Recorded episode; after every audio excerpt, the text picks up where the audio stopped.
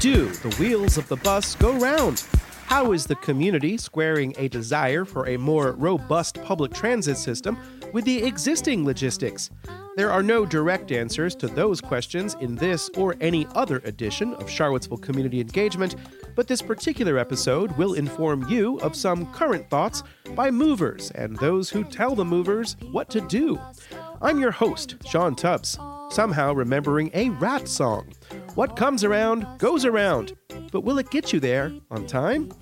On today's program, a brief summary of who is who in area transit providers. The Afton Express reports on ridership in its first 16 months of operations and looks ahead to the future. The CEO of Jaunt provides a glimpse into how it is recovering from recent funding errors caused by potential mismanagement. Albemarle School Transportation is raising the bar on driver pay.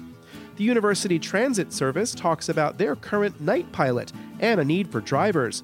And Charlottesville Area Transit briefs the Albemarle Board of Supervisors on its contract to provide microtransit service later this year.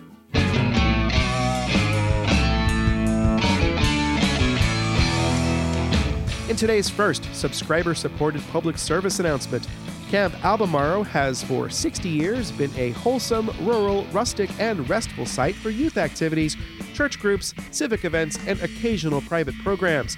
Located on 14 acres on the banks of the Moormans River near Free Union, Camp Albemarle continues as a legacy of being a civilian conservation corps project that seeks to promote the importance of rural activities. Camp Albemarle seeks support for a plan to winterize the Hamner Lodge, a structure built in 1941 by the CCC and used by every fourth and fifth grade student in Charlottesville and Albemarle for the study of ecology for over 20 years. If this campaign is successful, Camp Albemarle could operate year round. Consider your support by visiting campalbemarleva.org slash donate.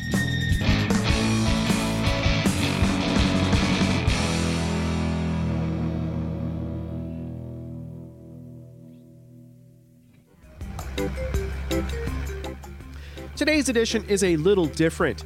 I have written about transit planning in this community for many years, and I was present at a February 2008 meeting of the Albemarle County Board of Supervisors and the City of Charlottesville when they heard from consultants who suggested the creation of a regional transit authority.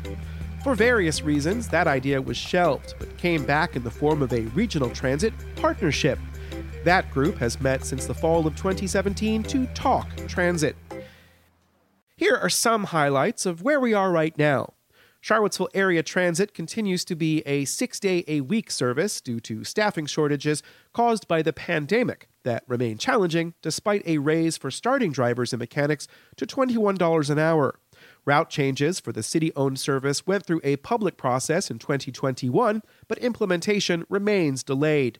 Jaunt continues to rebound from allegations of fraud and misuse of public funds by its former CEO. Those allegations forced Jaunt to receive less funding for a time, but new CEO Ted Rieck recently made the rounds of local governments to speak of the agency's plans for the future.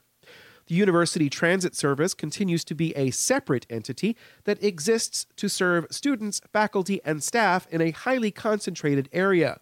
UTS receives no federal funding, and its schedule depends on whether the University of Virginia is in session. There is an ongoing study to recommend a governance structure for an expanded regional transit system. More on all of that as we go through this newsletter. Now, on to some individual stories. One of the topics discussed over the years at the Regional Transit Partnership has been planning for new service in the Staunton area and the Charlottesville area. The Afton Express launched on September 1st, 2021, and the Central Shenandoah Planning District Commission recently issued an annual report for the first 16 months of service, Here's a section from the executive summary of the report. Despite launching the service in the midst of a global pandemic when many commuters were working from home, a small group of dedicated riders showed up and have continued riding ever since. This group of passengers grows each month. In all, 12,261 people used the service from September 21 to the end of last year. On the western side of the mountain, the most popular pickup spots are the Waynesboro Park and Ride Lot and the Staunton Mall. On the eastern side, that's Central Grounds Garage and the UVA West Hospital Complex. Fares are $3 one way or $25 for 10 rides. The report also explains how service times were adjusted to reflect an increase in traffic as the pandemic continued to recede last spring. The report also looks ahead to the future with an expansion of service, as well as a conversion from startup funds for a demonstration project to recurring funding through the Section 5311 formula. Technical, but important. Afton Express is part of the BRITE service, and the idea is this would become another of their regular routes. The expansion will add a third bus into the rotation to increase frequency of service, with additional stop times in Charlottesville and adding a fifth trip in the evening. Afton Express will be able to serve more commuters with schedules outside of the traditional 9 a.m. to 5 p.m. work hours. Are you interested in checking out the service? They started a new schedule on Monday. Take a look and let me know and others what you think. Yesterday, I got an email that the Regional Transit Partnership meeting for February has been canceled. So let's quickly go through some of the highlights of the meeting from January 26th, though Charlottesville Area Transit Director Garland Williams was not present, nor was one of Albemarle's deputy county executives. We'll hear from them later. Every single meeting of the RTP begins with a chance for people to speak out about transit related issues. At the January meeting, the town manager of Scottsville put in a word for Jaunt, the only transit service to serve his community and Buckingham County. Here is town manager Matt Lawless. I just want to represent the Scottsville neighbors who rely on this service, uh, elders going to appointments, and a few younger commuters who I'm really um, who are really happy to use Jaunt regularly in their commuter service. That queued up an update from Jaunt to begin the year. Jaunt is a public service corporation with stock held by five area localities. Here is Ted Rieck, the CEO of Jaunt. Uh, our organizational structure is the same as GRTC in Richmond. We think we're a good investment in the community. Uh, other studies have shown that every dollar spent on transit uh, turns over seven times in the community. Rieck does not shy away from acknowledging a rocky few years for Jaunt. Uh, Jaunt has been set with challenges in the last couple of years. Uh, no, no news. Uh, a couple of years ago, the, the agency was embroiled in some controversy. We had some staff members that made some bad decisions. One of those was to mix federal funds for rural service with federal funds for urban service. The Federal Transit Administration penalizes such actions. In 2021, 70.1% of the Jaunt's budget came from the federal government. This will have a strain on the ability to purchase new rolling stock that serves the rural area. Rieck said a future regional transportation authority will also have to contend with many of these same issues. Jaunt is planning for the future by being ready to provide microtransit service, planning for the use of alternative fuels, and recovering ridership that is still rebounding post pandemic. They have applied for a grant to begin implementing the recommendations of a committee that suggests going electric is the answer for fixed route service.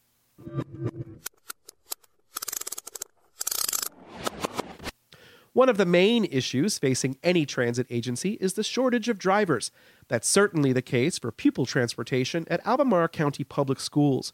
Charmaine White is the Director of Transportation, and she said her team is preparing a strategic plan to address the issue. Part of that um, recruitment and retention, as you know, we went up to $21.50 an hour.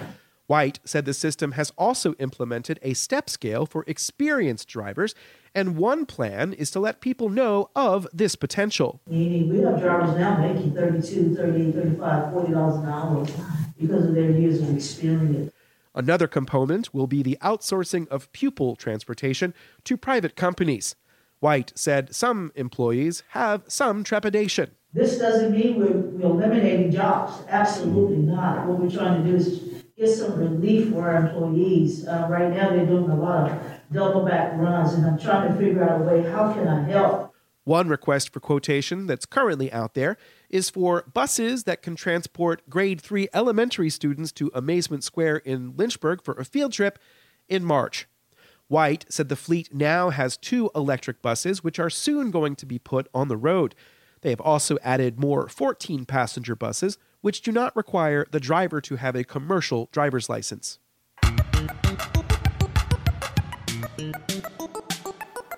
The University Transit Service offers 15 minute headways while school is in session. Last year, the service began to offer some late night service. Kendall Howell is the assistant director of UTS. We run one route that kind of goes through the most popular areas like the library, the corner, to the dorms.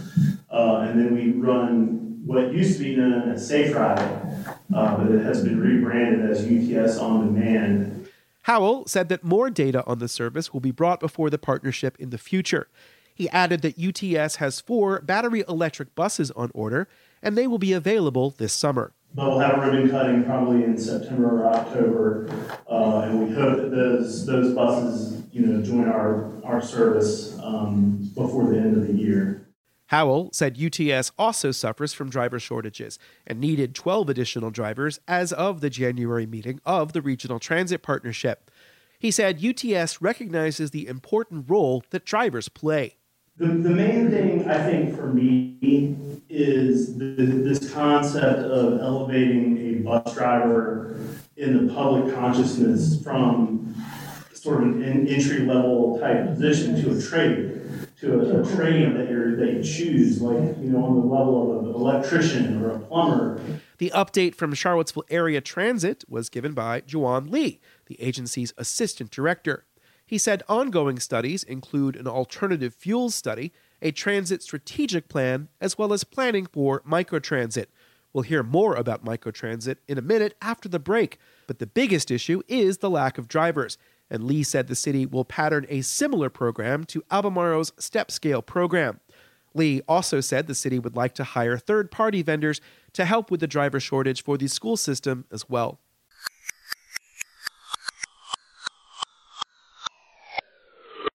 Work continues on a study for what it would take to bring all of the various transit agencies under one umbrella, even if just for the purposes of securing more funding.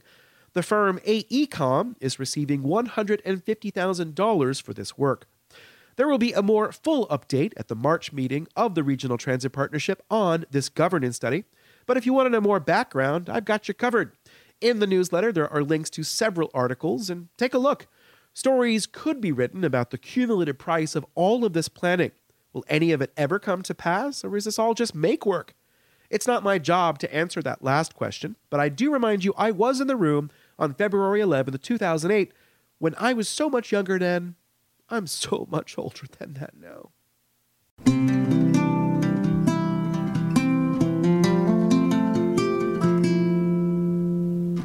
You're listening to Charlottesville Community Engagement, and in today's second Patreon fueled shout out, are you interested in helping a local organization keep our local river clean and protected? The Rivanna Conservation Alliance is holding an open house on Wednesday, February 15th, at their offices on River Road in Charlottesville. Come by anytime between 4 and 7 p.m. to learn about their programs and the many ways you can get involved. Staff will be on hand to share information about monitoring, restoration, education, and stewardship activities. New and current volunteers are welcome. Light refreshments will be provided. You can visit rivannariver.org to learn more.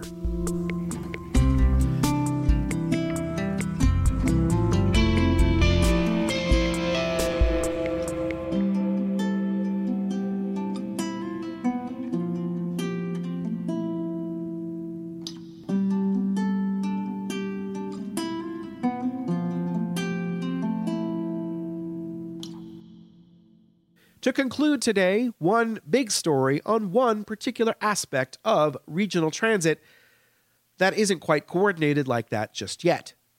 Charlottesville Area Transit has a contract to work with Albemarle County to provide microtransit service in the area along US 29 in the urban ring as well as in the Pantops area. Jessica Choi is a transit planner with the firm Kimley Horn. Microtransit is a real, um, it's a on-demand transportation solution, really being implemented across the nation and here in Virginia. Folks can make real-time trip requests, and those trips are dynamically routed um, and kind of programmed through the application, and the vehicles dynamically routed to serve those trips. Microtransit is seen as a way of providing an alternative to driving for people who live in Albemarle's growth area. On January 18th, the Board of Supervisors got an update on how preparations are going for service to begin later this year. Last year, the Board of Supervisors agreed to apply for a grant from the Virginia Department of Rail and Public Transportation to fund a one year pilot of the service, very similar to the pilot for the Afton Express. The idea was to provide service in Pantops and US 29. Here is Deputy County Executive Trevor Henry. We funded our, our portion of the grant, and um, the uh, Charlottesville Area Transit made application for this uh, pilot program, and it was awarded last summer. The total amount of the grant to Charlottesville Area Transit is for $1.94 million. That includes a match from Albemarle of $388,000. The service is owned solely by the city of Charlottesville. CAT hired the firm Kimley Horn to provide logistical support to get the project up and running. Kimley Horn was brought in to augment CAT staff to evaluate the um, um, the program, um, best practices, options as far as implementation, with with a focus on uh, execution and and and um, customer experience. You know, in these in these two areas. This service will operate as a Charlottesville area transit service, according to Jessica Choi. One thing that we did want um, to make clear uh, to, to you all and, and, about this service is that this microtransit service and the operator will be operating under the CAT umbrella of services and not be its own standalone um, entity. The service on US 29 would operate from 6:30 a.m. to 9 p.m. Monday through Saturday and would feature 3 vehicles which are much smaller than the large buses used on fixed route services. The projected riders per weekday is 75 with the potential to grow to 360 daily riders and an average wait time for riders of less than 15 minutes. There would only be one bus for Pantops, which would operate on that same schedule. The projected number of riders there is 25 a day, with a growth potential to 240. Charlottesville Area Transit will issue a request for proposals for a third party to actually provide the microtransit service. Here is Garland Williams, the manager of Charlottesville Area Transit and then the RFP will come back as a part of um, our finals and come back to the board, hopefully in April or May timeframe, to kind of give you uh, uh, a detailed um, analysis of where we are.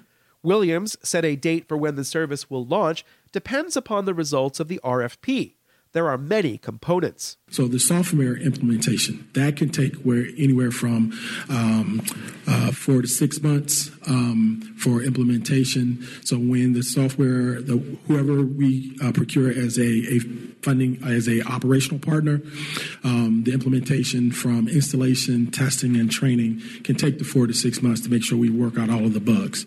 Then there's an open question of what the fare would be if one is charged.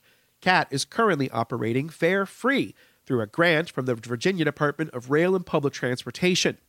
He said because CAT does not currently charge a fare, adding a fare for microtransit could trigger a need for a federal review of compliance with the Civil Rights Act in a process known as Title VI. The budget for the grant also includes $135,000 for marketing and advertising to make sure people know about the service. Supervisor Diantha McKeel has been a member of the Regional Transit Partnership since it was formed in 2017. She said it is critical that CAT and Albemarle pull this off. Whether or not our community chooses to use this pilot will determine the interest in ridership, transit ridership in our community. So it's critical. McKeel added that she felt the hours were too limited and might not work for people who work at Sentara Martha Jefferson Hospital. Henry responded that the hours were those that were specified in the grant application. As we experienced the, pro- the project, you know, we certainly could look to expand it if it is successful. Williams said the RFP could be set up with a foundation of the stated hours, but an add on could be listed for additional hours. McKeel said she was concerned about having the service branded as Charlottesville Area Transit. Based on what has happened with the pandemic mm-hmm. and the decrease in ridership and the struggle around um, bus drivers in yes. our community, um, many folks have an impression that CAT, they, they've struggled with CAT. Yes. I mean, let's talk about it. Mm-hmm. Let's face it. And I have a lot of folks, they say CAT's not reliable in my urban ring. So, how are you going to address that if the microtransit service is labeled CAT? Williams said that marketing will help with that service and that the third party service will be responsible for staffing and providing the vehicles. From the community standpoint, when they call that number, that will be a, a dedicated group of drivers um, that are dedicated strictly to microtransit. And it won't be pulling from the existing numbers of drivers that's ha- having um, just operating on the CAT route system today. Williams added that microtransit drivers do not need a commercial driver's license, so that will open up the potential pool of applicants. Albemarle Supervisor Jim Andrews said he was concerned that if the ridership does not materialize, the cost could be expensive. Quick calculation on the basis of 75 plus 25 is 100 riders per day. And if that's six days a week, over 50, 52 weeks, that's about uh, 30 thousand trips a year. It comes out to about, when you consider the amount of money being put into it, about $75 per trip if it's not scalable. William said that is a valid concern, but he believes there is pent up demand on the US 29 and Pantops corridors that will lead to higher ridership than the conservative estimates included in the original study that led to the DRPT grant. I think those numbers are kind of the, the floor, but I, I don't think those are the ceiling. Supervisor Ann Mallek said she wanted whatever firm is hired to have a track record for delivering this service already and not learning how to do it at Albemarle's expense. She said she's also concerned about lack of service on Sundays. It is a real burden for people who get off shift at, at 11 and it's dark and it's raining and they're walking down 250 to get home. I mean, that's really, really hard on a Sunday. And we've certainly heard about that circumstance both to the hotels the hospitality locations as well, both mm-hmm. uh, 250 toward west and also on 29. Currently, CAT is not offering any Sunday service and has not done so since the pandemic due to driver shortages.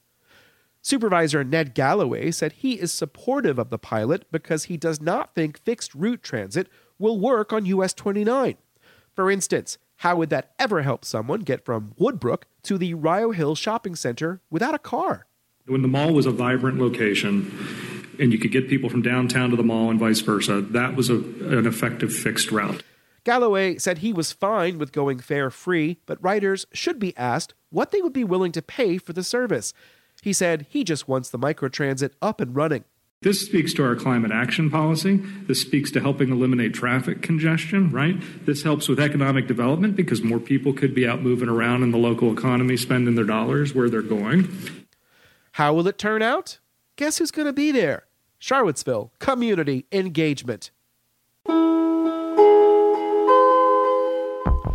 And that is the end of this program, and this is perhaps the longest stretch between two podcasts in a long while. Part of this is due to a trip I took last week in which I did not take everything I needed. Part of this is due to a quick illness I seem to have contracted on Sunday, which you can probably hear. And part of it is because I wanted to do a transit edition, and that really is out of the routine of breaking information. I briefly worked as an advocate, and part of that time I spent trying to get people to use the bus. Since the pandemic, I stopped being a regular writer, as I work from home now, but I'm still interested in how the various policies will come together or how they won't come together. Transit is often seen as the solution to congestion that will come with more people living in this community. But who is going to make sure that all of these visions come to pass? This newsletter is the only information outlet that seeks to cover this as a beat, and it's just me doing the work. Do the things that get announced at meetings actually come to pass? There is so much to write about, and that's what I intend to keep doing. But I need your help not just in the form of new paid subscriptions to this newsletter via Substack, but I need your perspective. What do you think? What are the barriers that keep you from getting on a bus? That's an ongoing conversation, and one day I'm going to figure out how to include more of your voices in this podcast. For now, it's on to the next one. So this one ends with a notification that Ting will match your initial Substack subscription. That's a very big deal because it allows me to keep paying my bills. I am not a nonprofit and I will not seek grant funds. Doing so allows me to be independent with no strings attached. It's only me who decides what I write about. At this time, I felt it was important to write about transit. But what about Ting? If you're looking for high speed internet, consider signing up. If you sign up at a link in the newsletter and enter the promo code COMMUNITY, you will get free installation, a second month for free, a $75 gift card to the downtown mall, and thank you from me. And also thanks to Bracky for the music and to the Fundamental Grang for whatever the Fundamental Grang does. Uh, one day we'll tell that story. Right now, it's time to stop talking and get on with production and then the next edition of Charlottesville Community Engagement. Now it's time to get to work on the next one. Thank you and goodbye.